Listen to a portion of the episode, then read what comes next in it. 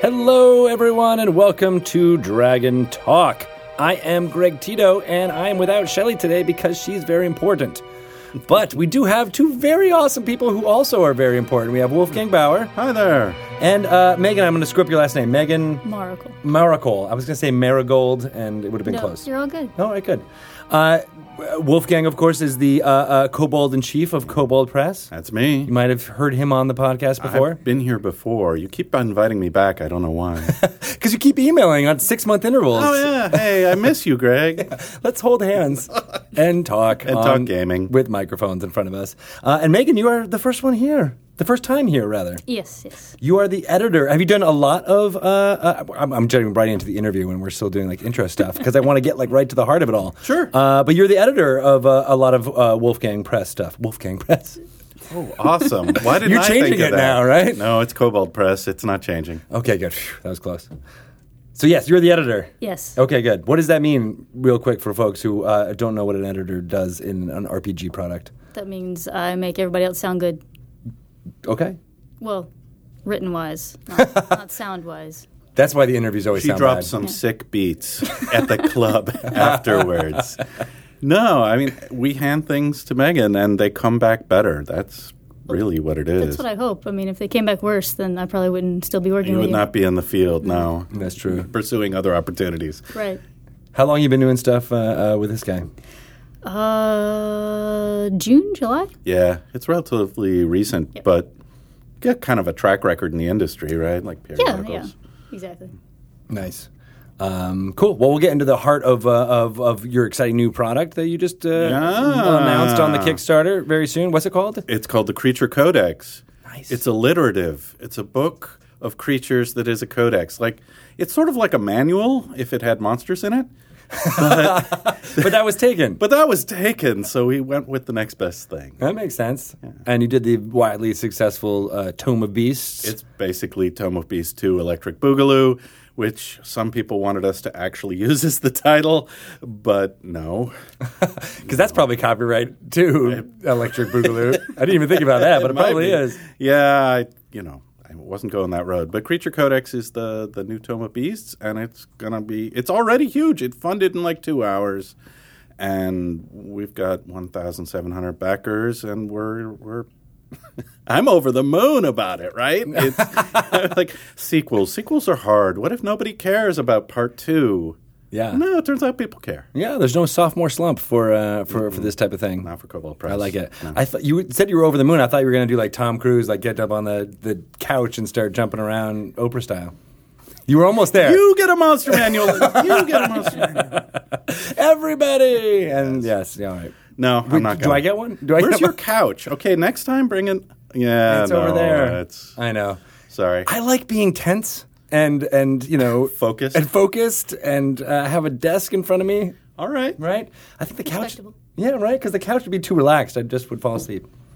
It's not your style. It's not my style. Right. Exactly. So apparently, you're that boring that he would fall asleep. Mm-hmm. Right. That was implied. I saw the dig. I felt the shade being thrown, but that's Greg, man. It's true. It's subtle.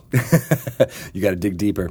So Dungeons & Dragons has got some fun stuff going on. We have Xanathar's Guide to Everything. Have you guys seen it? Oh, my God, yes. It's kind of amazing. People have been looking for this, I don't know how long, right? I mean, the teasers, the Unearthed Arcana, the years of build-up, and then it finally hit. I know, right?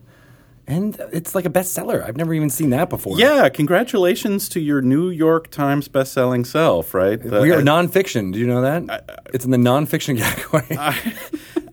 I wouldn't even argue with them, right? Like wherever. It's a bestseller. Why is it nonfiction? I don't understand that part. Because the holders are real. You just got to accept it. It's true. Yeah, Megan knows. See, they're sort of a hidden group, right? Underground. Yeah. Nobody hears about them. Memory wipes? People that do, exactly, the memory wipes.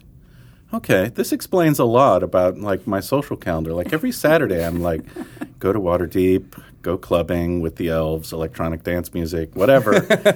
And I come back and I'm like, what did I do this weekend? Were there beholders involved? I don't know. Did you have a dream about a beholder? No. Because that's how beholders get made. Oh, really? Yeah, that one beholder has a dream of another beholder and... another beholder. It's just like appears. From the head of Athena. Yeah, exactly. Okay. I've been reading my girls Greek myths. I got a Greek myths book at the book fair that has this like amazing art. It's actually, I think it's a National Geographic imprint of the Greek myth story. Uh-huh. It's amazing, and they are always asking the wrong questions, like, why is Zeus have so many wives? Like, did you have to focus on that part? Right, and it starts with like, you know, the Titans and Kronos eating babies, all the children. Yeah, yes. And they're like, does that work? Can you? I'm like, no, it's just a story. Would that pass muster at like standards and practices, you know, here, the devouring children? I don't know. Yeah, but they love it. And like we want bedtime stories. It is good bedtime stories, right? For nightmare fuel, right? And then the imagery, the specific volume that we have is got these really crazy art. It almost like rivals like D&D books, but they had the Titans with the 100 heads and the Cyclopses, and they all wanted. I kind of like glossed over that and went to the next page. Like, no, turn back. I want to study this picture and find out more. It has 100 heads and 30 arms, and I'm like, oh yeah. How does that work? Can we go back to Zeus and his wives? Exactly. Luckily, this book is very good about, like, they just took a wife, and that's, you know, how it all happens, and so I don't have to explain that much. Mm-hmm. But it's all there. It's all implied. Yeah, well. Yeah, next I'll be reading them Tome of Beasts and Electra Boogaloo, too. That's my bedtime story. Yeah, that's... Well, honestly, there's a lot of horrible, horrible stuff out of world myths and legends picked up right there. Yeah. Plus the stuff that comes from the brains of various designers associated with the project. I mean, Sean Mervin and James Hake and Dan Dillon, just to name three. They're all dark, evil people. And they like to make players suffer. Exactly. So, well, that's all. To read and edit how they make people suffer and make it actually sound good. And I'm like, I'm ruining somebody's life now. This is great. Well, they have to experience the suffering from you before they know how to translate that into suffering for their players. Right, sure. Right. Yeah. So you're passing it on. You're serving service. Oh, okay. Well, that's good. And you're doing a good job, too, because it's really creepy, the stuff that's in Tome of Beasts, and I'm sure is going to be in Creature Codex, too. Oh, yeah. We skew dark. Somebody asked us recently, what's your aesthetic at Kobold Press? I had to think about it for a while. I'm like, well, we have a rule, no science fiction. We just don't do that. Mm. But the more positive rule is, we skew dark. So dark fantasy. Yeah, not happy-go-lucky princesses in a tower. There's an angel or two. There are. But they're like the biblical angel of death and doom and destruction. If you go into your classic... They're still angels. They are. But they're like, it's a wheel of fire that destroys the city. Oh, okay, that'll be fun. It's like the blood on top of the doorway kind of angel. Not it's the angel you definitely want to have pass over. Right. Not the cherubs. No. No cherubs. No. Can we have like an evil cherub at least?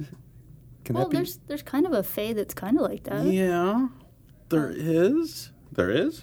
I don't remember that one. He like sneaks into people's beds at night, paralyzes them, and then like as they wake up in their nightmares, he's like grinning on top of them. Yes, the sort of classic night terrors. Sleep paralysis monster. Ooh. Which, I don't know. I think there's a lot to be done with nightmares and like long rests and short rests and turning them into less comfortable times of play. Exactly. You're all going to take a long rest, huh? All right. Are you sure? You sure? Because you remember what happened last night. It all went to crap. Well, that evil fae come through, and you wake up, and your party is, you know, didn't we have a party of 5? No.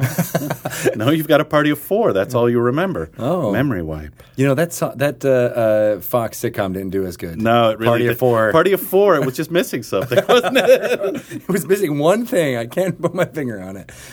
It was an actor from that series that I can't remember.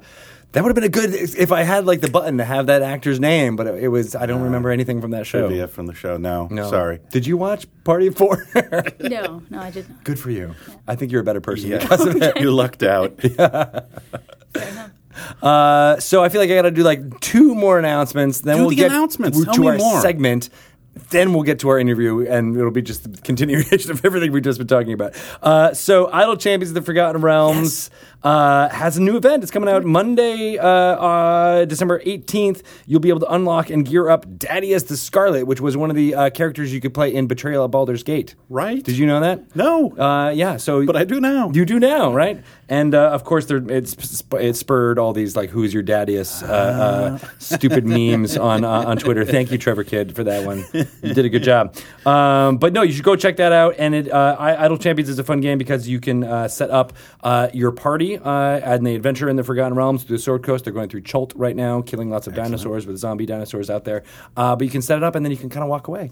And it'll collect loot, kill all the XP and monsters, and then you come back and you've earned all this stuff, and then you can level up your guys again and get them better and more successful at what they do. So it's called an idle game for that reason. It's tons of fun. It's on Steam.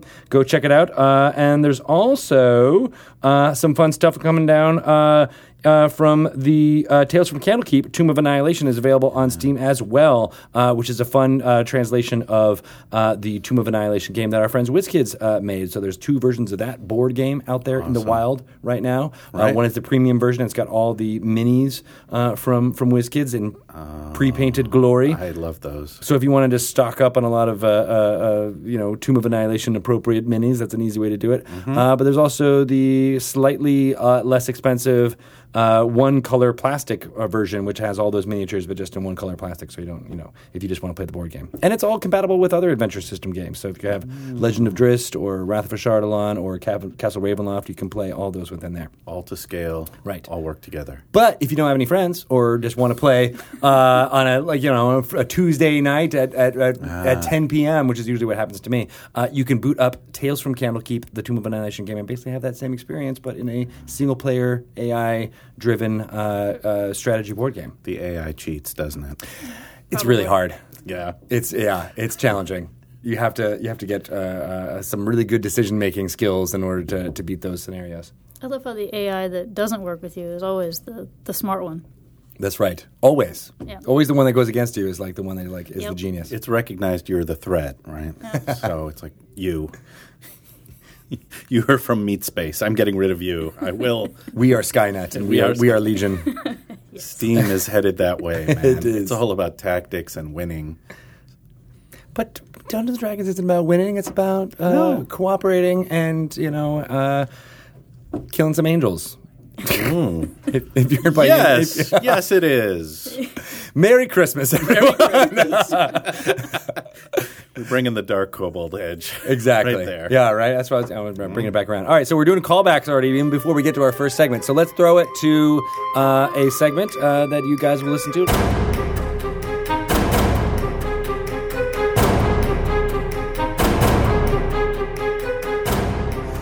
Welcome to another segment of Sage Advice. I am Greg Tito, and I'm joined by Jeremy Crawford. Hello, everyone. And we are going to talk about a specific topic within the Dungeons & Dragons rules and how it is made and how those rules are made. And especially with 5th edition, there was a lengthy playtest called D&D Next, in which 175,000 of D&D fans out there downloaded versions of the game and offered feedback, and that ended up with 5th edition, but that idea of playtesting and getting player feedback has continued through the life cycle of 5th edition, and we want to kind of talk about that and Jeremy's work on the Unearthed Arcana series and how some of those things ended up in printed material and what the difference is between all that. So it's a big topic, and it is all about how we're taking feedback from you, the fans. So where should we start?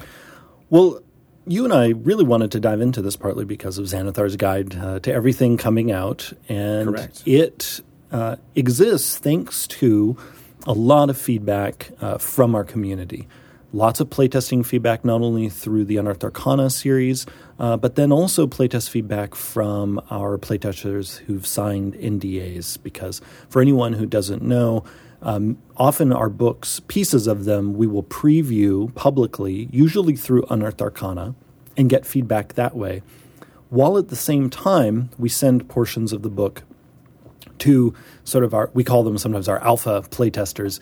They get to see more, give us feedback, And we get all of that feedback in private. And then the combination of those two sets of feedback, in addition to our own game development and internal playtesting, results in the final version of a particular rule.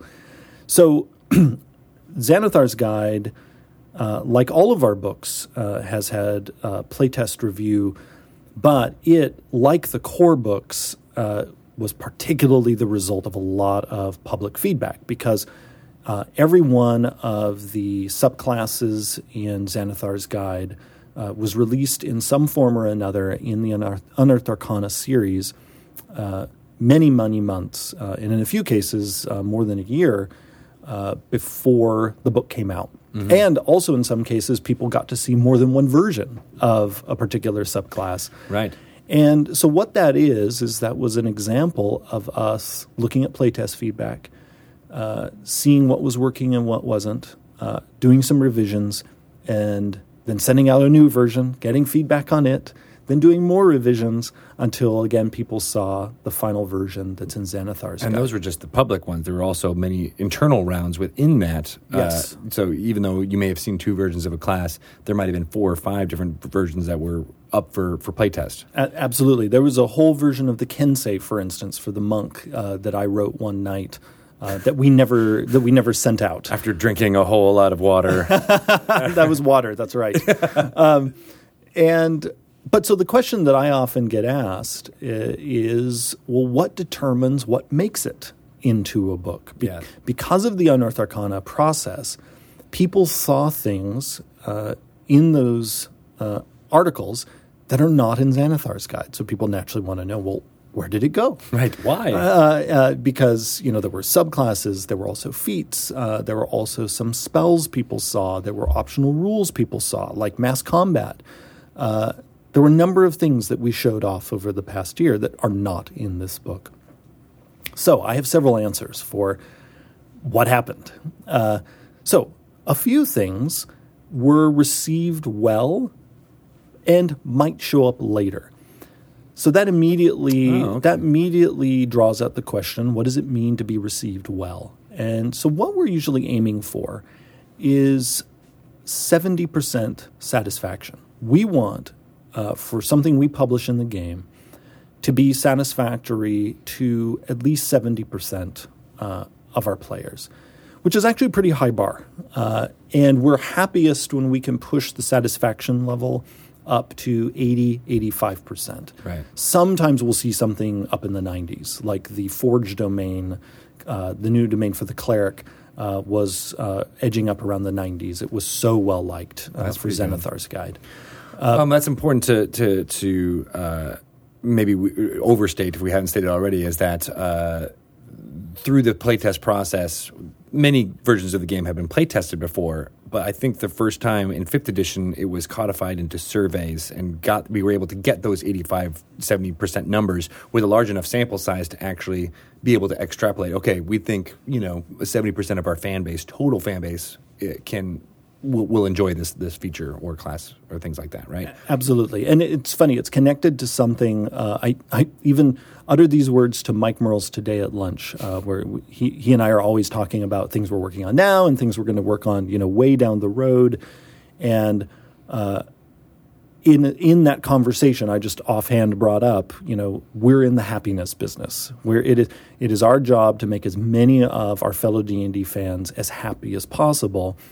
And that's why we've become really strict about chasing those things that are going to make as many people happy as possible. Now, it still means not everyone's going to be happy, right? Because even with a target of 70% or higher satisfaction, that's still potentially 30% of the people who aren't going to like something. And that's fine because of how many different options we have. I mean, this is why we have all the different classes we have with different subclass options, many different spell options, etc. We have all these options, always with the hope of appealing to as broad of an audience as we can, because something we've talked about many times, going all the way back to the D&D Next playtest, is we have seen over and over again that the D&D audience is amazingly diverse, not only in terms of type of people who play our game, but also in terms of everyone's tastes. People like you know, everyone has a different kind of character they want to play, a different kind of campaign they want to play in, a different play style they prefer. We need to make sure that D&D as a big kind of high fantasy storytelling platform has a place for these different modes, while keeping the whole game simple. It's a balancing act that we, you know, because we don't want to achieve that by, you know, overloading the game with rules. So, you know, we like to keep things as open-ended as possible, etc. So the things in Xanathar's are the things that over the course of playtesting scored the highest in terms of satisfaction. There are a few minor exceptions. There were a couple of things that were well-liked, but we ended up delaying them. And usually it's because we wanted to do more work on them. Like we said, okay, this is worth doing more with, but not now. We have enough, like basically we have enough to fill the roster. The book is good. We can save this for another time, and we can get it just right. Or was that based on like personal satisfaction from the designers that we were like, well, it's almost there. Yeah, because we also, you know, once we look at the playtest feedback and we make sure we're addressing people's concerns, we also have to just decide, you know, are we nailing it to our own satisfaction? You know, do we feel we're really succeeding at addressing people's desires and concerns about a particular option? And if we don't feel we're there yet, and if there's no pressure for us to solve it now, we will push it to another product. Now, if we needed to fill, like, oh God, we need to put more stuff in this book. That's what we need to commission more art and just put the art. Which, by the way, is almost never a problem we have, because almost always we design way more than we need. It's true. I think you've said on the previous parts of the podcast that you will cut text more so than cutting graphical elements. Yes, yeah, because we always know we're going to end up designing things that just don't hit their targets, and so we always design more than we need, and then zero in on the things that people like most, because again, we're in the happiness business, so let's make sure we're making those happy making things appeal to as many people as possible. Right. So here's an example of something in the playtest process, and again, there weren't very many of these, but there were a few that scored really high, but it just wasn't their time yet. And so one of those was the Stone Sorcerer. A lot of people liked it. We really liked it, but there was some more we wanted to do, not just with the Stone Sorcerer, but also with the Phoenix Sorcerer and the sort of some elemental things going on there, and wanting, you know, to sort of approach them in a more holistic way. We were already full up on the Sorcerer being super well liked, because that. So it's basically with the Sorcerer, we had a high class problem. We had more satisfaction for the subclasses than we expected, so we had basically more subclasses available than we had a room we were planning in, and also time on devoting to the Sorcerer, because that's something that's often invisible to people who buy our books and play our game, is every rule is for us has a cost of time, because getting it right, testing it, reading the feedback, those are hours, if not days, if in some cases, if not weeks, if not months of work. And so we always are having to do the calculus of, essentially, do we have the time, this resource, do we have enough of it to do this thing right? And if we don't right now, we'll save it, because it turns out there will be more D&D books, and some of these things can come later. And it's much better to nail it and get it in a way that's personally satisfying, as well as resonating with the fans through the surveys and things like that. So you can be like, all right, well, let's not rush this out the door. Let's make sure that this is exactly what we think we want to publish. Absolutely. And also in the book we want it to be in, because sometimes things will sync up nicely with other things we're working on. Right, like story-wise, yeah. Exactly. And so sometimes also there's things we can't talk about yet, because, you know, we're often planning, you know, many books ahead, and we might realize, wait, this thing we're working on would actually be better in like a book 4 books from now. I'm incredibly nervous you're going to say the names of those books. I know. And now I'm suddenly going to announce our next 4 books. Bob. So, again, very few things from this past year and a half or so of Unearthed Arcana are in that category of super well-liked, but we're delaying it. Right. Pretty much everything else that got cut as a potential occupant in Xanathar's Guide to Everything was cut simply because the satisfaction scores weren't high enough. Just there weren't enough people who wanted those things in the game, and so we just couldn't justify moving forward with them. When other things that people were more excited about were in front of us, and we had enough. I mean, we ended up with this wonderful buffet of things that people were happy about. And now someone might wonder, well, if we're just guided by satisfaction, could we end up with a book where, like, we planned on having something for every class, but instead we have it's all just for the rogue because people only like playing rogues. Yeah. So there are, of course, other factors that we have to balance this with. We have to balance satisfaction also with completeness, because one of our goals for Xanathar's going into it was every class needs to have at least one subclass. Right. I think you got up to two for each subclass, right? Everyone but the wizard. And the reason for that is actually the wizard subclasses did not score particularly well until we did the war mage. And even it was like just squeaked over the line. 68%. But because we needed to have something for the wizard, that was a case of, okay, we'll devote time to get this right. And whereas if we'd already been full up on wizards, well, okay, go, buddy, you can wait. Right. We got more well-liked versions of you that we want people to see. Yeah. And on some of those, sorry, go ahead. But the wizard is a great example of we are not going to publish something just to fill pages. Yeah. That because the other wizard subclasses were not achieving the satisfaction that we wanted to see. And we felt they would require an amount of work that could end up not even paying off in much of a satisfaction increase. We just moved on and said, okay, wizard, you get one. That makes sense. But we also knew that was an easy decision to make because we knew the wizard was also getting more spells in this book than anybody else. So in many ways, if you're playing a wizard, the thing you want most are spells. It's less about the specific subclass of a wizard you're playing. Right. Right. And so that was a higher priority for us to make sure we delivered the spells for the wizard. What about things like the way you were guys reconceptualizing the ranger, for example? Oh, yeah. So we have other things that we've play tested over the last couple years that are not here, but we announced in advance that they wouldn't be here. So there's the revised ranger, there's the mystic class, and there's the artificer. So those three things we announced before Xanathar's Guide came out. Not going to be in it. Yeah. But we are still working on them. So their fate was not sunk by low satisfaction or anything like that because the artificer and the mystic both had high satisfaction.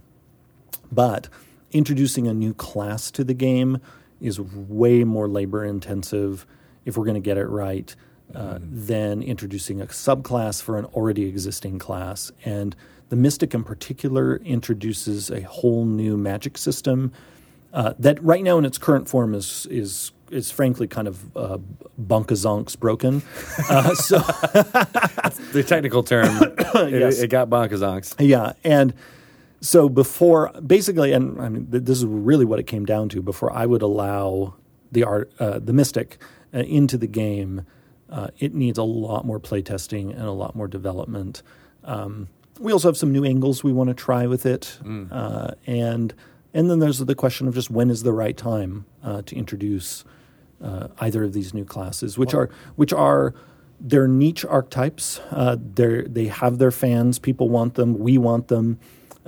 But they're in a different category from, say, fighter, rogue, cleric, wizard, and the other real classic archetypes. So, we want them to have a home, but just it's not ready quite yet.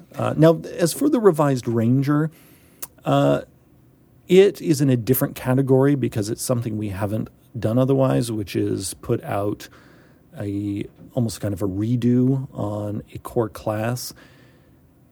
The Revised Ranger definitely has its fans, but the longer that the Unearthed Arcana process went leading up to the release of Xanathar's Guide to Everything, the more I noticed that actually the Revised Ranger was causing confusion.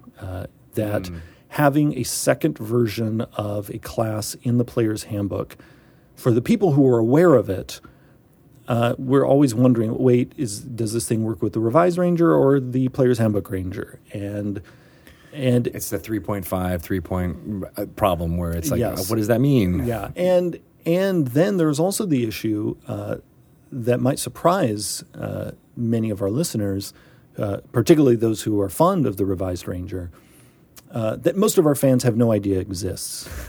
And actually, many of our players love the Player's Handbook Ranger. So the conundrum is we don't want to release a version of the Ranger that takes away the Ranger that actually many people are enjoying. And even if you look at D&D Beyond play statistics, a lot of people play the Player's Handbook Ranger. And so it's almost like at a point where you'd want to create a whole, rather than calling it a Revised Ranger, call it like, it's a completely new thing so that it doesn't feel like it's conflicting with both. But then you would want to do that for a story reason almost, rather than it being... Exactly, because our class design is driven by story first and foremost. That archetype already exists. We're not going to create... a second ranger class and call it, something else, the Rangier or whatever. I was trying to come up with a witty thing, but I would have just said Bob's Bob thing again. Right. Or the Seeker from 4th edition, which was basically a different take on the Ranger. Yeah. We're not going to do that because in 5th, our classes are archetype-based, and our archetypes are narrative categories. And we're not going to create a class that's just simply there because people want a different set of game mechanics. The other thing that we found the more we looked carefully at the Revised Ranger feedback is something I suspected going into that whole thing is really dissatisfaction with the Player's Handbook Ranger is mostly about the Beastmaster. Mm. And my philosophy when it comes to kind of stewardship of the game is if something is broken, just fix the broken thing and move on, because it gets really dangerous if you start messing around with things around the broken thing, because then you can start destabilizing the game.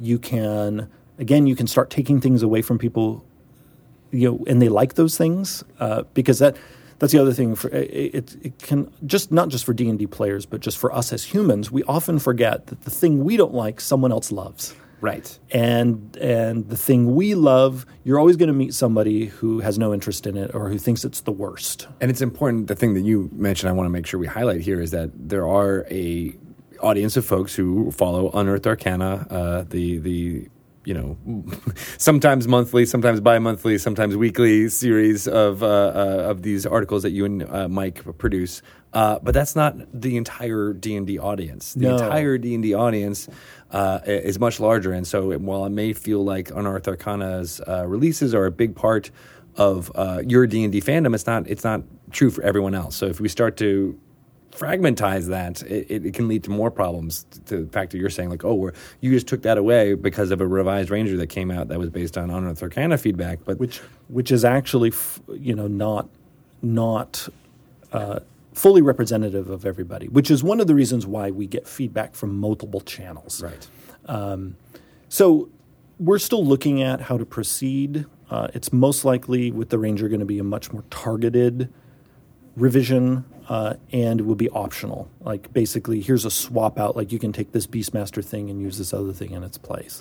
Which makes sense. I mean, you can make a new subclass, and it just kind of creates some of that, remove some of that confusion that people might have. And going at it at that angle, I've been exploring the possibility of us developing a few swap outs for several classes in the Player's Handbook of, because we know there are certain features that people are not crazy about, not just in the Beastmaster, but we know this like in the Way of the Four Elements in the Monk. There's some dissatisfaction, and there's some dissatisfaction in a few features in the Sorcerer. We could look at presenting alternative versions of just those features and let you just cleanly swap them out with no other effect on the class. and no ripple effect elsewhere. That makes sense. If we do anything like that, though, it, of course, will go through the feedback process. We'll show it in Unearthed Arcana. Nothing would become official without people giving us feedback. Because if people saw it and they're like, we hate it, well, then we won't proceed with it. So no one listening to this has to worry that we're suddenly going to spring these options on you and put them in the game. As public as we can be as far as that goes. Yeah, and that's... This is all why we're taking our time, because I know there are some people who really are jazzed about some of the changes in the revised Ranger. Like, why don't we have it yet? Why don't we have it yet? And we have to proceed cautiously because, again, the last thing I ever want us to do is take something away from people who are already enjoying it. Yeah. And I also don't want to sow confusion. One of the big things that's important to us is that people always know where the ground is beneath them when they come to play D&D. They know they can get their player's handbook. And that's the baseline of the game, and they have what they need and they can play. I don't want a bunch of hoops that people have to go through, or other bits of confusion about what will the real Bob please stand up. That's why we're going to, when we do release, these revised Ranger rules, we're going to immediately destroy, magically, every player's handbook in the world and have it automatically be replaced with a new version that has errata in it, as well as all these revised features. So no confusion will happen. If only, yeah. It was going to be coming from Unearthed Arcana and kind of the playtesting of things going in 2018 as we start looking forward here. So we have more options coming up. Recently people have seen some new elf sub-races. We did some new fiendish options. We'll continue to explore different corners of the D&D multiverse with both player-focused options and DM-focused options. It will all continue to be unofficial in Unearthed Arcana until we decide to make it official in a book like Xanathar's Guide to Everything, or in an adventure, or in a book like Volo's Guide. Most of our books, again, have elements in them that at some point blipped into the public in some form or another, and that will continue in the year ahead. It is funny. One little clue people can look for. I always like to, again, behind the curtain stuff. One clue people can look for in Unearthed Arcana that we're particularly interested in. The sort of future potential official status of something is if they see my name on the article. Oh. Because normally I only step in and work on an Unearthed Arcana if we think it has potential down the road. Typically, if I'm not involved, we're more just kind of experimenting and just saying, this was something fun we were thinking about. Mike's initiative rules come to mind. Oh, yes. Those initiative rules, again, we put them out and these are never going in the game. It's just a fun little exercise and a different way to think about initiative. Yeah, exactly. Because those articles are also valuable to us because sometimes when we just sort of shake the tree, here's this crazy idea we were thinking about. Yeah. Sometimes something will fall out of the tree we didn't expect. Mm. And then that thing that we thought was just sort of experiment playtime could inspire us to create something for real that people are going to love in the game. So that's why, to me, every Unearthed Arcana that we do is worthwhile, even when my name isn't on it, which, again, is the clue that we're starting to go down the road of, we think we might actually do something with this. It's got the managing editor's touch on it. So yes. It might mean something. Yeah. The other ones are valuable because sometimes they will spark a reaction in the community that will cause us to say, hey, there's something here, and we hadn't considered how fun or interesting this could be, and so we're going to push it to the next level. And that's really cool, too, because it also... it's great when fruit comes from things like that, but I think that kind of short form of designers making stuff and getting it out in front of people is valuable, just keeping those design muscles exercised in a way, right? Yeah. It's similar to, a reading, I'm going to make a theater analogy again, but a reading from a playwright where you're just kind of reading through the play, you're not staging it fully, but you get that. It's much lower impact as far as production goes, but you get to feel it how it goes, and you might be inspired or pull on the thread of something that either sketch comedy, things like that, smaller form, absolutely, short fiction even. Yeah. And it also not only is a way for our designers to keep keep playing and experimenting with things. And when I say our designers, of course, I'm talking about myself too. I'm kind of half talking about myself in the third person. But it's also a way to satisfy a need in the audience, because I know as a D&D fan, I know many of us as D&D fans, we just like seeing new things for D&D. Yeah. And you know, we have our deliberate book publishing schedule, you know, 3 books a year. But people still often want to see, I want to see some new D&D stuff. So Unearthed Arcana is a way for us to play around with some things each month without risking destabilizing the game by releasing official content constantly. Right. Because getting official content to the polished state that it needs to be is a lot of work. And again, that when I say that polished state it needs to be, what I'm talking about is a state where people are still going to enjoy the game they're already enjoying, that adding the thing to their game isn't going to disrupt it, that they're going to be happy that the thing was added. We're in the happiness business. Exactly. And that it can be added or ignored seamlessly, because something I wrote in the introduction of Xanathar's Guide, and actually repeated several times in the book, everything in this book is optional. Everything in fact, all of our books, other than the core books, is optional. We only want people to use the stuff that makes them smile. Yeah. And at the end of the day, because number one rule is the DM is the adjudicator, even everything in the core books is optional. Don't tell anyone that. Yeah. Right. But I mean, there's stuff in there, like the feats of the Player's Handbook, which is completely optional. Yeah, even feats in the Player's Handbook, we even tell you, they're in the core book. They are optional. Yeah. Multiclassing is an optional rule. And then by extension, not only is everything optional in Xanathar's Guide, but in particular, the new feats there are optional. Now, another question I sometimes get about playtesting having to do with like very particular things. It's like, why didn't X, Y, or Z make it? And I just thought of this because of talking about the feats in Xanathar's Guide. You know, people want to know, well, there was another human feat in the playtest. Where did it go? There was another dragonborn feat. How come it's not in the book? Now, some things, first and foremost, they just didn't meet the satisfaction threshold. And then when we drill in, because anytime something doesn't make it, satisfaction-wise, I always drill in to find out why, because it's important for me to know what resonates with people and what doesn't. Yeah. So, in those particular cases, in some like the feats, there were also some subclasses. This was true for in Xanathar's Guide. People don't like some things if they're too much like something that's already in the game.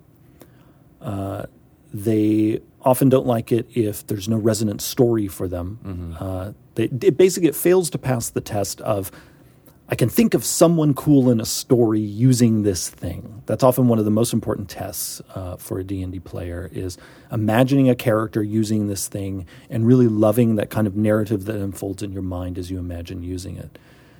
Also, people don't like it when other things in the game where it feels like their turf is being encroached upon. So a great example of this is the other human feat that didn't make it into the book. Satisfaction was fairly low, and when I dug into the playtest feedback with Ben Petrosor and looked at it, it became clear that people basically didn't like it because it felt like it was encroaching on the halfling's turf. It was starting to be a bit too much like the halfling's lucky trait. Oh, I see. And that's a funny balancing act, because players tend to either feel like something's encroaching, or what's funny, in Xanathar's Guide, we have something, the Divine Soul in the Sorcerer, which basically is looting the Cleric spell list. People liked it. But here's why. Story. Right. It's always about story. Yeah. Because in the human one, it was a game mechanic. And people didn't really have a quibble with the game mechanic. But because it was essentially a story-free game mechanic that we thought, hey, this would be fun, and hey, humans are scrappy, let's give them this.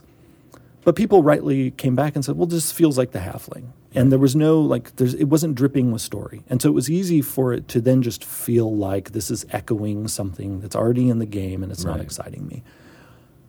Switch over now instead to the Divine Soul.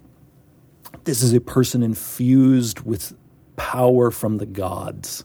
And they are channeling this godly power as a sorcerer, not as some priest, but as a person with this innate magic, a person who is themselves divine because of this power that is inside them. We say in that subclass, you get to use the cleric spell list. And people are like, awesome. Sweet. But in contrast, I can guarantee you, if I put a feed out or a subclass feature with no story that just simply said, hey, you get to use the cleric spell list. Have fun. Whatever other class you are. Yeah, people would say this is lazy crap. You're just doing one for the other. It's a swap, right? It's like a color palette swap in old school video games, right? Yeah, and so, but sometimes those simple swaps are the best thing to do. So it's also not. It's actually not about how complex or straightforward the thing is. Mm. So often, it really is about the wonderful alchemy in D&D about marrying game mechanics to storytelling.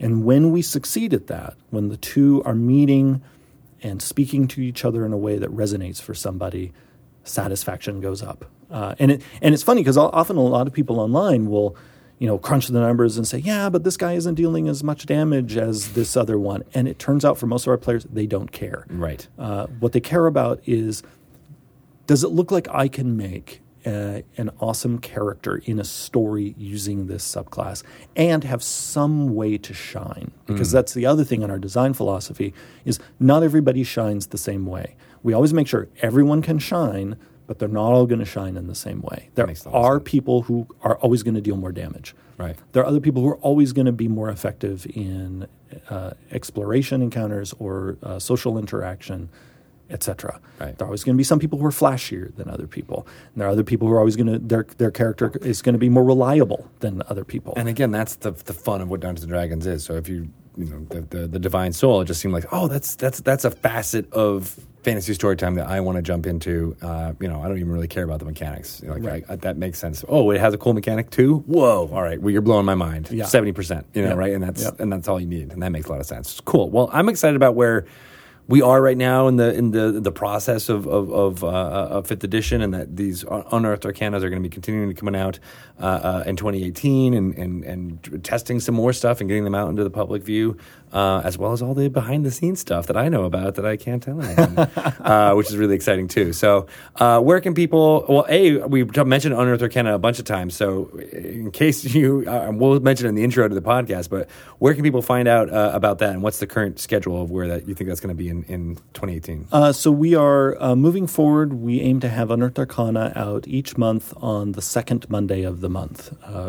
Unless of course there's we're all out of the office on a holiday or something. It comes out as a PDF on the Dungeons & Dragons website. You can search under articles as well as just Unearthed Arcana. It will come up.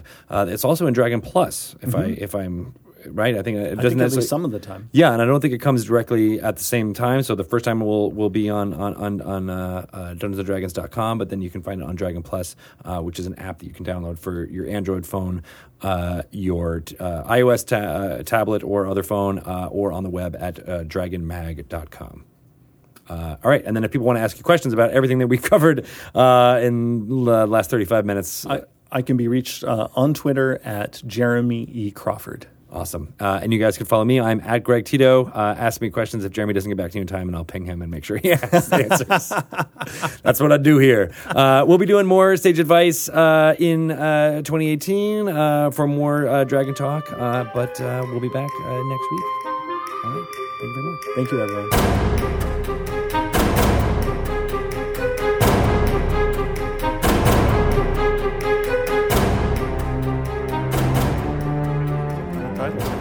Nice. So we love Humble Bundle. I do too. Yeah.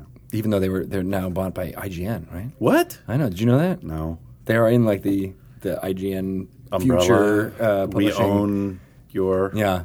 Everything's going to be owned by the same people eventually. It's headed that way. Yeah. Right. Hasbro, you know, why are you not buying IGN? Because Comcast bought us or something. Oh, all right. Darn it. Dang it. Dueling corporate entities. I know. Now I want to make up, like, you know, Netrunner corporations that now are going to own us at this point. Yeah, Netrunner is kind of... Yeah, the Wyland Corporation? Yes. Or Consortium? Is it? I forget which one. I don't know. Yeah. We'll say Consortium because Consortium sounds better. I like that you were, and you were like, no, sci-fi. We don't do that. And here I am grilling you on it. I'm going to let Megan make the editorial call on which is the more ominous term. I like Consortium. It also sounds a little more like formal too. Like, you know, it has the same oomph that like We Are Legion does. Right. Mm. We have a suit and tie, and we will destroy you. Exactly. Okay. It's creepier that way. Yeah. All right. Well, that was a really good segment. I feel like I learned so much from Chris and Matt and maybe even Jeremy with the Sage Advice. I'm not even sure which one's happening at this moment, but it was a great segment. Yes. And what did you guys think? It was amazing. I feel like I heard something. Very enlightening. I feel like there was some audio that played in the interim there. Right, right. I'm going to have to go back and check it later. You will. And then I want a full report. It'll be on your desk in the morning, sir. Great. I'm giving Wolfgang a TPS report assignment. I'm going to have to ask you to come in on a Saturday. So thank you guys for coming down and being here physically in our offices here in Renton and talking about some fun holiday gift you're giving the Kickstarter community. Yes. Oh, my goodness, we are. We didn't think we were going to do this for the holidays. We thought this would kickstart months ago, but in the nature of things, we held it out till Christmas, just about. And it's the Creature Codex, 300 new monsters compatible with 5th edition. Because I got tired of people asking me, when are you doing the next Tome of Beasts? And all that time, I'm thinking quietly to myself, we've been working on it for 6 months, but we're not ready to announce yet. And then that 6 months turned to 9 months. 6 months turned more like 8, 9. And I was like, all right, we better press the button on this thing. And yeah, we've made a ton of progress. We've funded in 2 hours. And from here on, it's all gravy. It's all stretch goals. More work for Megan is really what it is. More monsters headed your way. Yeah, so you're doing the editing of this, and you said you've been working on it already, right? So the manuscript has already been mostly done, and now it's just about adding the backer stuff? Right, and then a few other cleaning up monsters and things like that, making sure everything looks good. Nice. So if people want to know more about what editing is in the RPG business, what can you tell them? Oh, goodness. That's a rough question. Right, because it's different than a narrative where you're just talking about story, but it's some of that, but then you also have to, you mentioned like math, making sure all the math was right. Right, and that's what I like about it, because I'm one of those people that really likes English and math. So for me, it's fun, because when you're editing just narrative, which I've done previously, it's all just words constantly, right? And the only math, I guess, in it is just making sure that things stay consistent. You know, if in Chapter 1 his eyes are blue, then in Chapter 10 his eyes should probably still be blue, right? Unless it's a story point or a spell. Exactly, right. Right, but generally. But when editing for RPGs and stuff, you get to break all that up with all of the math and everything like that. But then you still have to make sure that same consistency is there, right? If you name... you know, the spawn of this creature, make sure that the spelling's still the same and that actually makes sense, that, you know, the demon of lies has a spawn that tells the truth. It would not match, right, you know? I mean, consistency is a huge thing. I see in your comments sometimes back to designers, it's like, you say this, but I don't think you meant that, right? And I'm like, well, as a designer, having gotten these notes many times myself, I'm usually, my first reaction is, no, wait. Oh, yeah, you're right. Because you don't know me. I'm the creator. Oh, yeah, I'm wild and inventive. I can do anything. You're not the boss of – wait, that's logical. You're right. And so, I mean, that's really why editing is making things better, right? It's the new set of eyes. It's because no matter how much you proofread your own stuff, people invariably find they missed the thing you missed at the first place, right? Mm-hmm. So – because you have too much investment in your own stuff, so you know what you meant. Yep. Oh, it's like in playtest, right? I'm running a playtest of something I wrote. Well, I'm filling in all the blanks that I forgot to put in the manuscript because I'm running my own stuff. Yeah. So do you feel like you encounter that problem a lot with RPG designers where it's like it's all in your head and you didn't quite get it all down on the paper? Right. Well, and a lot of designs, too, it's passion work, right? Because people are really passionate about what they do. So they're all into it, and they know exactly what they want. You can tell their heart's into it. And that's one thing I really like about editing, too, because, I play things like clerics and stuff like that. I like making people look good, right? Mm-hmm. So I'm like, I can tell this is, their precious, their baby, right? Even if it's a multi-headed devouring demon, right? It's still it's their precious baby. So I like to make sure that any changes I make are very careful, and making sure that, hey, this isn't quite what I think you mean, but here's an adjustment that probably works without destroying your concept. Right. That makes sense. Yep. Did you do you play a lot of D&D or yes. RPGs in general? I like RPGs. When did you start playing? When I was about 8. No way, really? Yes. 8 years old? Yeah, my mother and stepfather are both really into, AD&D, so 2nd edition. And I played a lot of that as a kid and then evolved into 3rd. I'd skipped 4th and went from 3rd to 5th. Mm. Played a lot of 3 and 3.5. That's cool. And a lot of 2nd edition, which was tons of fun. Nice. My favorite was when we did Council of Worms. Oh, yeah. It's where I got this. We had a table with a bunch of old products that we were passing out to people. That's and I grabbed this awesome adventure. Oh, no.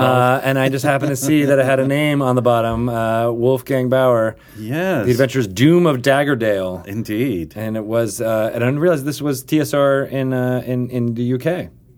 What? I think they published it. Huh? I think. No, it was published in the States, too. Oh, you have the British edition. Maybe. It's a rarity. No, I think it just has the both of them on there. Oh, okay. No, I was wrong. Maybe they 93. Did. Yeah, that sounds about right. So, does this hold up? Is this as good as it was when you made it? So, my memory of these events 20 years ago. Yes. 20. And who edited them? Well, to be fair, Georgia Stewart was the editor. And so she made me look good. Oh, my God, these names all take me back. Don Murin did the cartography. Angelica did the type. Pasted it up by hand. And the interior art is by Tony DiTerlizzi. And the cover is Jeff Easley. So, yeah, that's it. The cover's what caught my eye even before the Wolfgang Baur down there. Yeah, I tried to keep this one simple because it was kind of fairly low level, and I didn't know a lot about the realms. I was more a Greyhawk guy at the time. Mm-hmm. So I'm like, I'll just pick one Dale and, and make sure I don't leave. And since then, I've gotten, occasional notes about, you're the Daggerdale expert. It's like, no, I was told, rate one, you've got a week. And no, it wasn't that bad. It was... 2 weeks. 2 weeks. Dagger Falls, The Dream Fever. Yeah, I remember this. Well, I think it holds up, but I would, right? Well, that's why we're going to play it right now with the expert dungeon master who wrote it. And you don't even need a copy because you have it all memorized, right? It's all black and white. When did we start? Color came along on television long before color in RPGs. I know, right? Further adventures. And 93 is that cusp year, right? Where it feels like it was a lot of 2nd edition stuff was getting made, but yeah. Oh, jeez. All right. Yeah, totally awesome. New magic item, the Net of Dreams. Ooh, I like that. Also, they raised somebody from the dead, and he's been doing bad stuff ever since they brought him back. When are you going to do a Tome of Magic Items? Oh. February? You heard it here first, folks. Well, I think Megan edited our PDF, putting our toe in the water, right? Items, Wonders, Strange. It's a PDF of like 55 new D&D magic items. Nice. Weird ones, some of them. I like the weird ones. Yeah. So, and people said, hey, that was great. How about a few hundred more? And we said, that may take some time. But yeah, it's amazing what's coming out, like not just from Kobold, but everywhere, right? Like the Guild Adepts and other companies. Yeah. Because there's room, right, to do something weird and different. So yeah. With Xanathar's Guide to Everything out there, it kind of covered a bit of the core classes stuff that doesn't necessarily work as well on Dungeon Masters Guild. Although there is like tons of stuff on there with new character classes, but it's more, I think, adventures and story and narrative stuff does a lot better. Yeah, like the magic item section felt really flavorful, but not all that powerful, right? Yeah. I think Chris went into those with the idea of like, here's something that's will add to the story flavor of your game way more than overpowering. Right. It's like, well, everybody wants the Vorpal Blade, sure. But wouldn't you also like to have some magic that just makes your character cooler without... Yeah. Yeah. Like the, I forget what the name of it, but there's the robe that does the, it flows back behind you, yes. So you look really epic whenever there's a shot of you. You look epic at every opportunity. It's like, what paladin doesn't want that? What bard doesn't want that? Exactly. They all want that. Right? Heck, my wizard wants that. I know. So. I want to design a spell that's basically like, I talked about this on the podcast before, but like the playwright spell, where like here's the show, and then like it's like a illusion magic that you basically just program with whatever text and stage directions that you want it, and you could sell that as a magic item to go to different fantasy cities, and they could put up your show. Put up your show. It's like it's puppeteering without the need for tawdry puppets. Exactly. It's like the DVD player of the fantasy world. All right, I think You've given us enough to work with. We're going to take your idea and run with it. Like, nice. Royalties headed your way. I love it. I want my bard character, who's like the, Jeffrey Katzenberger, or like, whatever. It's like the media mogul who's going to take over all fantasy realms with his the illusion spell. All right, let's do it. All right. Done and done. I'm on board. So you played a lot, going back to you, Megan, you played a lot when you were a kid, you said, when you were 8. When did you were you dungeon mastering then, or were you just playing? The first game I ever dungeon mastered, I was in 6th grade. Oh, wow. And it was not the greatest, but my parents were very understanding, so that was good. Were they your players? Yeah. Oh, that's so cute. And then I have a younger brother as well. But he would often get bored, so sometimes he'd wander off and come back. Yeah. But I have players like that who are 40 years old. Yeah, right. But, yeah, it was a lot of fun. It was – oh, goodness. I'm trying to remember. My stepfather created his own world, as most DMs are wont to do, and essentially gave me an island in it, and that's where I had my game. So my island was an island of elves, and there was a big tree, and then there were some ogres that had come in on one side of it, and they had to deal with the ogre threat and all that. So it wasn't – too crazy or elaborate. It was just like, stop the invading ogres, because I thought ogres looked cool and wanted to have them play. So I love that your stepdad was like, here, you have this island, and you can. It's your playground. And do whatever you want in there. Yep. In the homebrew. That's pretty cool. And he loves doing the cartography stuff, so he even drew the map. Like I gave him kind of a halfway sketch, and so he's like, all right, here's what the island looks like, and it looked really so much better than my college ruled paper drawing. Cartographers are awesome. I know. I'm so jealous of that skill. I bought a set of pens and some ruled paper recently, thinking to myself, I'm gonna work on my map making skills. And bad news, there's been no progress on it. I sketched one. I'm like, this is about the same as always. Wait a minute. I'm gonna have to put in 10,000 hours to get as good as those guys. Gonna have to Malcolm Gladwell this up. Yeah, I'm not sure how that's gonna happen. I want to be Mike Schley or Dyson Logos or somebody, and I'm just not. Can't jump right into it. No. Well, it's the funny thing is many people say that about you. About I can't just jump into running a small publishing company that's doing awesome stuff. It's totally easy. Kobold Press only took 11 years. Is that true, Megan? Is it totally easy? I still think I'm around because I don't say no when he sends me stuff. Oh. So. Yeah, I keep waiting for the no. I'm like, oh, this is totally unreasonable. Hey, Megan, can you turn this around by, Monday? Oh, she said, yeah. Oh, that's great. She's the best. Now the real test is like, can you turn this around by yesterday? Yeah. No, I'm not quite that good. No, soon. Yeah, when you get your... time traveling abilities. Yeah. What is it? Hermione has the little time turner. Yeah. You could do that. I'm pretty sure every editor gets one at a certain tier. Yeah, so what training did you have to go through in order to become a techno editor? The time turner. Chronomancer. Yeah. I think I've missed that. Or maybe I haven't. I'm going to go do it right now. All right. I just did that training, and here's my Chronomancer. Exactly. It's my badge. But yeah, did you go to school for editing, or was that like something that you wanted to develop, or is that just how did you end up here? So I wanted to go into linguistics, and then when I entered LSU, I went to Louisiana State University. Oh, okay. And, go Shaq. Yeah, what? Didn't Shaq go there? Oh, I don't know. I just know the Tigers are awesome. Oh, okay. That's, the yellow LSU? They're purple and gold. Purple and gold, yeah. We bleed gold. Purple and gold. Sorry, gold. Mm-hmm. Yeah. I never understood how. It's many sports people are about like, it's gold, not yellow. I'm like, it's very important that you get the shade right. Exactly. It's maroon, canary, not... Maroon and crimson are totally different, okay? You're right. Exactly. But I'm pretty sure Shaquille O'Neal went there. Just throwing that out there. I haven't looked that up, so I don't know.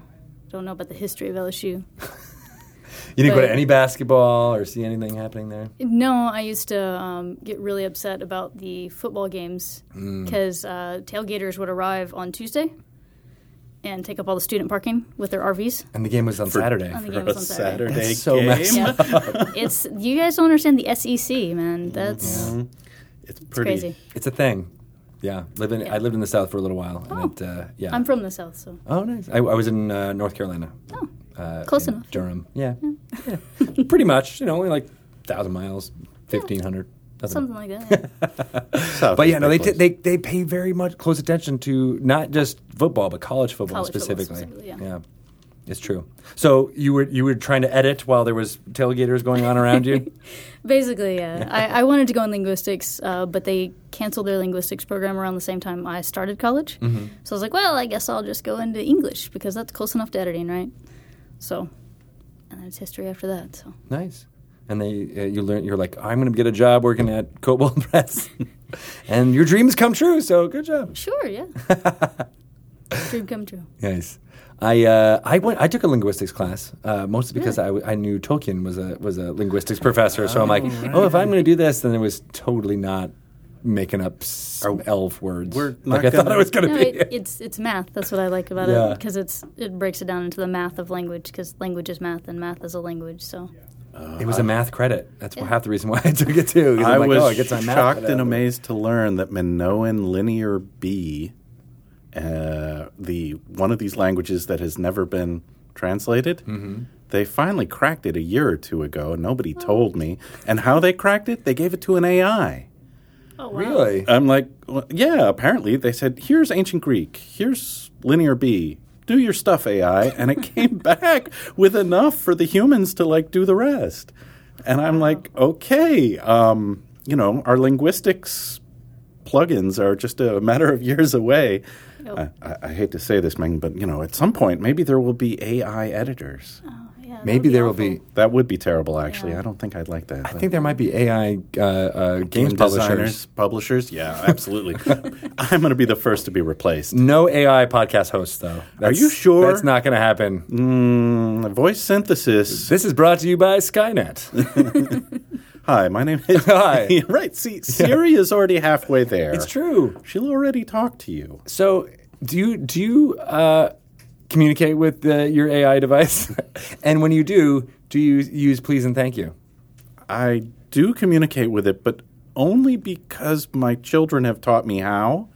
They're like, Siri, where's the zoo? Siri, get me ice cream. Siri, get me whatever. I'm like, kids, stop doing that. You're talking to a robot. Right, text mom. I'm like, okay, no, there's no person there. I know, but I don't care. It does stuff.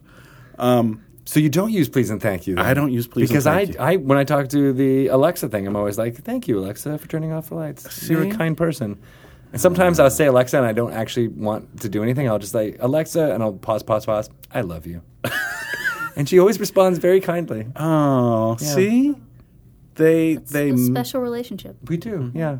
They're like mimics in vocal form, aren't they? They are. They're not real people.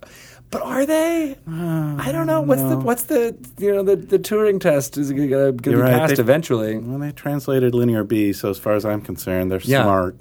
So what is Linear B? That's my question. It's like an ancient form of Greek from the days of the Odyssey, right? So the Minoans and the Greeks had different ways of writing, different alphabets, and Linear B was the alphabet nobody could crack. And I sort of grew up with it in my limited understanding of linguistics as that thing no one will ever understand. So when somebody said they got it, I was kind of blown away. Is it they had writing? It's a written form. Alphabet, but it's just 4,000 years old, and it goes back to the days of Atlantis. And there was no Rosetta Stone that had. There was no Rosetta Stone, and there's not enough of it for them to just brute force it, however they do it. Mm-hmm. Except when they have the AI. Except now, apparently they do. So I'm like, okay, we live in an age of wonders, and if I had to comprehend languages, it would have been easy, right? But without magic, we need our tech to pick up the slack. Is that what that spell has been all about? You were throwing the AI at it this whole time? This whole time. to learn the halfling language? Or was it Asimov? Abyssal? Any sufficiently advanced technology? Indistinguishable? Yeah, I think it was Clark, actually. Or it was Clark. Yeah. You're right. It wasn't Asimov. Stupid Asimov. He just did the three. But if you ask Alexa the three laws of robotics, she rattles them off. Oh, does she? Yeah. See? So who was better, Clark or Asimov? I don't know. I'm not into science fiction. See? It's another callback. We love it. Picking up steam. So this project, Creature Codex, you said you've been editing it this whole time. What's it like getting into the minutiae of editing something like this? Well, he's doing the actual design of the book. I'm mostly just focusing on each individual creature and making sure that each individual creature could stand on its own, operate on its own, that kind of thing, so that you could take this and put it wherever.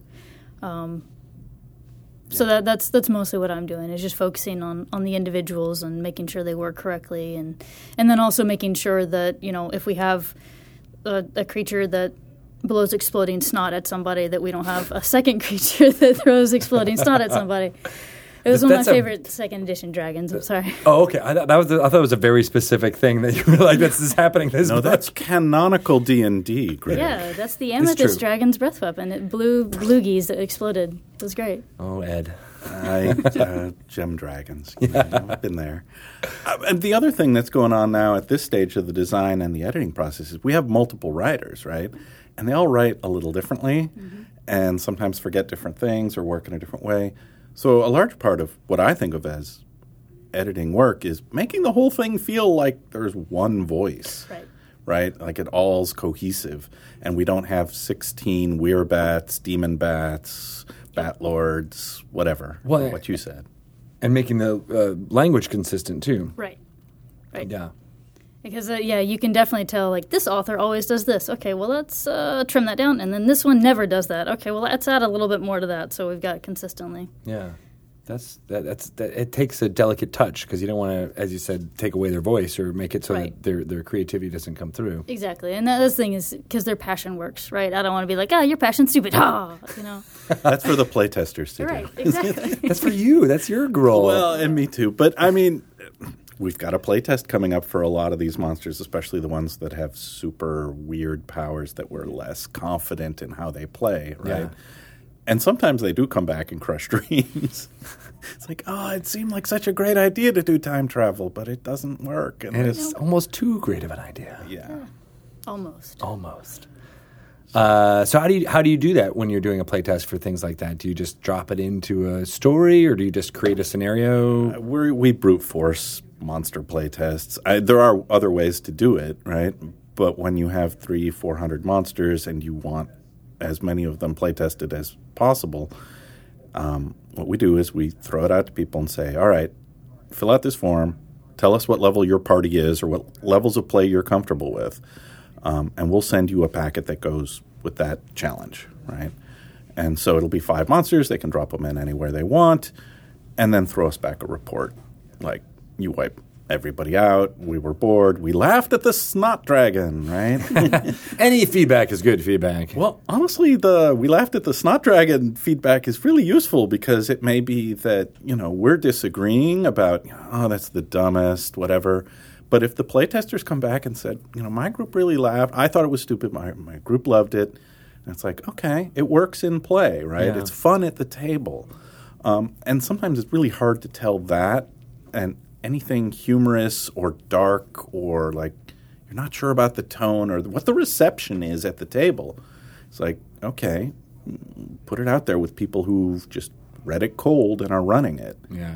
And that's incredibly helpful to end those kinds of arguments among creative types. Yeah. And when the playtest, that's when you find out, because you can kind of imagine certain scenarios that some of these creatures will be in, but when it's actually out there and people are using it, they might use it in a scenario or in a way that you never would have thought of, or like an interesting challenge or something for what they think is interesting for their players. And we're like, well, we never thought the creature would be in the water, but I guess it technically could be. All right. Yep. and it made it much more dangerous. Yeah, exactly. They can always find a way to make it either more dangerous or less dangerous. Well, yeah, and sometimes it comes back. Like for Tome of Beasts, there was a Sphinx, Vulture Sphinx. And everybody who got it was like, this is really cool, but Sphinxes are supposed to know riddles, and there's even a riddle thing written into the powers. And there's no sidebar for riddles, so I had to go look some up. And, you know, you made me work. And I feel like, we failed, right? We shouldn't. So you know, the printed version of Tome of Beasts, the Vulture Sphinx, has a sidebar that is, here's 15 riddles in varying levels of difficulty. And did you make those up? Did you make up new riddles, or were they cobbled from? I think a couple are sort of classics, and I don't know, half are brand new. They're hard to dream up, honestly. Yeah. I wrote like 6 of them, and then I took 6 from the Greek mythology or whatever. Right. And so, yeah, I think it saves the game master a bunch of time. And they look smart in front of their players, right? Because it's like, we solved your first riddle. Sphinx says, I have more, right? I've got 15 levels of riddles right here. You want to go double or nothing? Right? All of your magic items. All right, and it sort of plays into that experience at the table where they just said, you know, this was cool until the moment where I had to go look stuff up. Yeah, right. And you're right. And puzzles and riddles are those that thing that add a little bit of spice, even just to a monster book. Right. And to a campaign. Oh, yes. Tombs of Annihilation, full of puzzles, riddles, traps. And puddles, because it rains quite a bit in the jungles. Yes. Dinosaurs race through it. It's a mess. You don't know what puddle is. Your step, it could be viscera. It could be dinosaur poop. Don't inquire too closely. Exactly. And don't drink it, please, for the love of all that's holy. Jungle parasites. I'm sure there's a sidebar. Oh yeah, there's quite a few. But yeah, no, that's super cool, and it's good that you got that feedback. So you'd be like, oh yeah, that makes sense. We can add it to the thing, and being agile enough to put that in. I mean, that's smart. Yeah.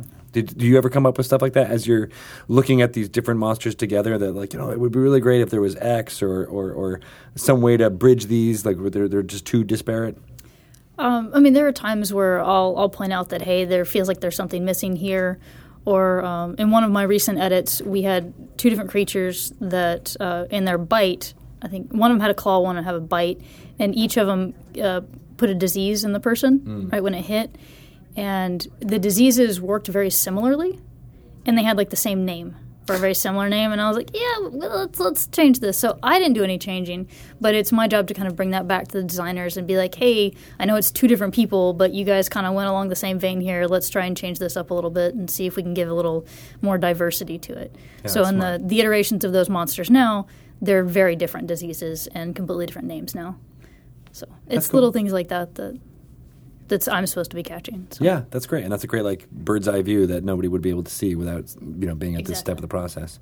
Yep. 2 questions for you. One is, do you feel that I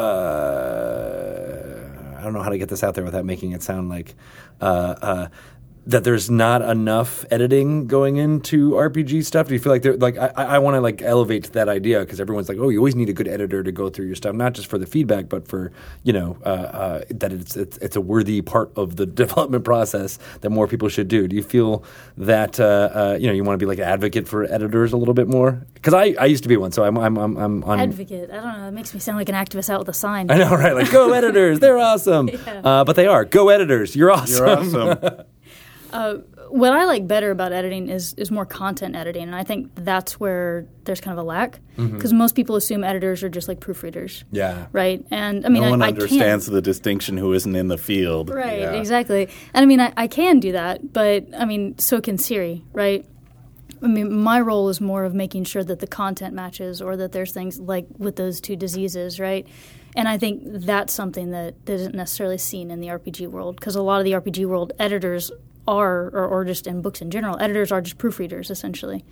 And that's not fair. There are many editors who are content editors. That's true. There are a lot, but there are also a lot that don't do as much content. Right. And especially, I think only the larger companies can afford it or value it. Right. Right? Like if you're a tiny little shop, you're happy if someone proofreads at all.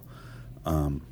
Whereas if you're, you know, Wizards of the Coast, you can afford awesome editors, right? Right. What I'm trying to get at is that it's still a vital part of the thing, even if you are a small publisher. If you have the means, or you know, it's worth at least finding an editor who says it costs too much to do that, right. You know, but like it's a vital step of the process that I think most people. I just want to make sure they know. Yeah, I think they. Yeah, I would agree with you 100%. And I honestly, speaking as a publisher and a consumer of RPG stuff, it's like, if things haven't been well edited, I just think less highly of the company behind it, right? Right. It's like, this was sloppy.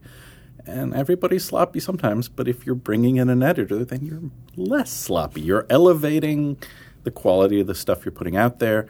And you see this on everything from DM's Guild to, you know, AAA Xanathar's Guides. Mm-hmm. The better the text is, the more audience reaction you get to it, right? People are like, it was fun to read. I'm excited about it. The designer did their job. The editor did their job. But only the designer gets the credit. There's an editing credit. She said her name's in the book. She's very excited about that. I don't need my face on it or anything like that. We're all good. We can put your name on the front, right? but no pressure there. Editors are great. They're key. Yeah, thanks for all the pressure. Well, I've been there too, but I'm not saying editors are perfect. I'm just saying that, wow, thank goodness we have them. I know. I want more of them out there. So how could people, if they, you know, if they're listening or paying attention to this, they might want to offer their services as an editor to RPG people going forward. What would you suggest people do? Talk to people like Wolfgang mostly. All right. I mean, I met him at a convention. So going to conventions, having like your business card and being like, hey, I'll freelance edit for you. A lot of people that are looking for freelance editors will have editing tests already set up. Yep. And they're willing to send that to people and be like, hey, how well do you do on this test? Let me see what your editing style is like and things like that. Because a lot of RPG companies do have kind of like a treasure trove of freelance writers and freelance editors that they dip into occasionally when they have too much for their core staff. Right. And that's the pool that you want to get into. Yeah. You want to be part of that. And that all is as simple as taking a business card to them, meeting them at a convention and saying, hi, I do stuff. Let me do stuff for you. That's true. You got to be forthcoming for sure. Mm-hmm. And then you mentioned, you know, you went to school for linguistics and then English. Is there like a specific training for it that you could recommend to people? Goodness, I don't know. Or not? I mean, is it more of a thing you kind of pick up through you know, consuming this kind of stuff? I mean, my linguistics and editing background definitely helped. I mean, because I have, I guess, a more intimate relationship with the English language than somebody else might that didn't go through all of that. Yeah. But I think a lot of it is just proving that you can do it, and that's usually the harder part. Which also comes down to, you know, getting those editing tests and then getting the feedback too, right? Because people like Wolfgang will be like, hey, I don't want to use you right now, but here's why. You know, you can usually ask, hey, why? What did I do incorrectly? What would you have liked to have seen me do differently? And things like that. But don't put any profanity in that. Yeah, no. Why didn't I pass? Blank. Blank, blank. Yeah, exactly. Don't do that. Editors know all the words, especially the bad ones. That's amazing. You get a foul-mouthed editor going. It's pretty... That's what I've been trying to do this whole interview is get Megan on a tirade here. This is not going to happen. I want some colorful metaphors being thrown around. Well, then I got to pull up my Shakespearean app. Yeah, right, exactly. I bite my thumb at you. Yep. You wastrel. He was pretty good. He came up with some very good... some insults we retain, yeah. To this day. Stephen Fry's pretty good at it, too, if you ever get to hear some of his. He's got some colorful ones. He does a lot of linguistic stuff like that, too, where he goes back and like looks at idioms and things like that, right? He is tons of fun to watch. Yeah. That's pretty cool. All right, so watch Stephen Fry, read Shakespeare. Mm-hmm. Any other tips? Play more D&D. Yeah. That's good. Yeah. Well, that is, I think, for me, that's key is knowing the content, right? I mean, because you could be the best editor in the world, but if you don't know what D&D is, you can't really edit D&D, right? Right. Yeah. No, and I've talked to people who are like editing. You know, trying to get editors to do say memoirs and get them to do RPG stuff, and it's. Yeah, you spend all your time teaching them what RPG stuff are, right? Yeah. Yeah. So know your content. Right. And that really helps me, too, with Monsters because I DM and I play. And I'm like, as a player, I don't know. As a DM, I would feel terrible. But See, but then we got to get you more of an angry DM who's going to destroy the players more of it. Everyone's got their style, right? That's true. That's true. Some let the players destroy themselves. That's the best medicine. Oh, yes. For sure. Well, I'm excited about this this project about Creature Codex. Creature Codex. I keep wanting to call it Electric Boogaloo, so I apologize. I knew that logo was going to haunt me. It's true. Can I just get, like, when the copy comes, I'll buy it, and then I'll just tape Electric Boogaloo on the front of it? I'm about this close to saying, you know, we're just going to give every backer an Electric Boogaloo sticker just to get it out there. Yeah. With me and Shelly be on it? Yes. Like, hey. See, exactly. Yeah. We'll participate in that. That sounds like all fun. All right, we'll bring you in for the promotional video, the dance-off launch video. Oh, my gosh. You're doing a dance-off launch video. We are now. You heard it here. Everyone knows. And now I got to practice my dance moves as well as my editing skills. Elven dance music. Yes. We got to get some EDM going on here. Ryan's going to cook it up pretty soon. Awesome, guys. So where can people – it's running now. The Kickstarter is now. Kickstarter. It ends January 5th. If you back it for even $1, you can submit a monster of your own to the pile. Maybe it goes into the final book. Maybe not, but give it a shot. If you donate $1, can you also do an editing test to see if you can become an editor for the book? I'm not checking that many editing tests. Mostly by reference. Dang it. It's really trying to elevate the editors. I got to meet those people in person. All right, that makes sense. A bad editor. You don't want to get me started on what a bad editor is. Well, that's a whole other can of worms. Yeah. That's where I bring out the Shakespeare dictionary. Nice. So it's Creature Codex. It's on Kickstarter. You can find it with a quick Google search, I'm sure. Yes, you can. Yeah. It's out there. Nice. And where can people find out about you guys personally? If you want people to find out about you. I'm still on Twitter at Monkey King, and I guess I'm on Facebook. I don't Facebook as much as I used to. You on Friendster? No. Yeah, me neither. MySpace? No. Yeah. GeoCities? Oh, you probably still have a website up still of GeoCities. I still have a live journal somewhere. Oh, my God. People, don't look. It's embarrassing. What about you, Megan? Where can people ask you questions about how to become an all-star RPG editor? Oh, God. Well, I have a Twitter, but that's about it. The GM Moonwolf is pretty much, and I don't really do too much with it. I use it mostly to follow people. The only reason I created it was to follow Goblins, which is a webcomic that's really awesome. Nice. Don't know if you guys have heard of it, but they're a D&D webcomic, and they're pretty awesome. Yeah. I got to check them out. Yeah. Is it Goblins with an S or with a Z? Goblins with an S. Okay, good. Yeah. If it had been a Z, that would have, I mean, right, come on. You're a yes on the Z? No. Okay, good. All right, phew. I'm not down with that. I thought we were going to have blows. No. There was going to be some fisticuffs. I am of an elder generation, a more civilized time. I only use the Z, ironically. Does that count? I'm a child of the 90s. All right, that's fine. Yeah. You Fresh Prince and your... And your brats. And your brats. Doll. Oh, my God. Do you remember those? Yes. The logo. Mm-hmm. Yeah. I remember seeing them. I was of an age where I was like, what are they making these for? It's the wrong message for children. I was like, 16 at the time or something like that. I'm like, why would they do this? Now look at you and your target audience. I know. Your Drizds and your Doers and your Menzo Baranzas. There's a lot of Zs in there. There's a lot of Zs here. At least there's no apostrophes in our dragon. Which one? There are lots of apostrophes. There are a lot of apostrophes. Too many. Too many out there. Well, thank you guys for braving the traffic and coming down to sunny Renton or foggy Renton, as the case may be. And it was good to have you. Thanks for having us. No problem. We'll be back with more stuff in 2018. Oh my God, It's almost here. I know, right?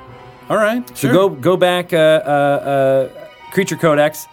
I got it. I said it right. Right now, and that's it for this edition of Dragon Talk. We're going to sign out. We're getting out of here. Woo-hoo. We're done. Bye, everybody.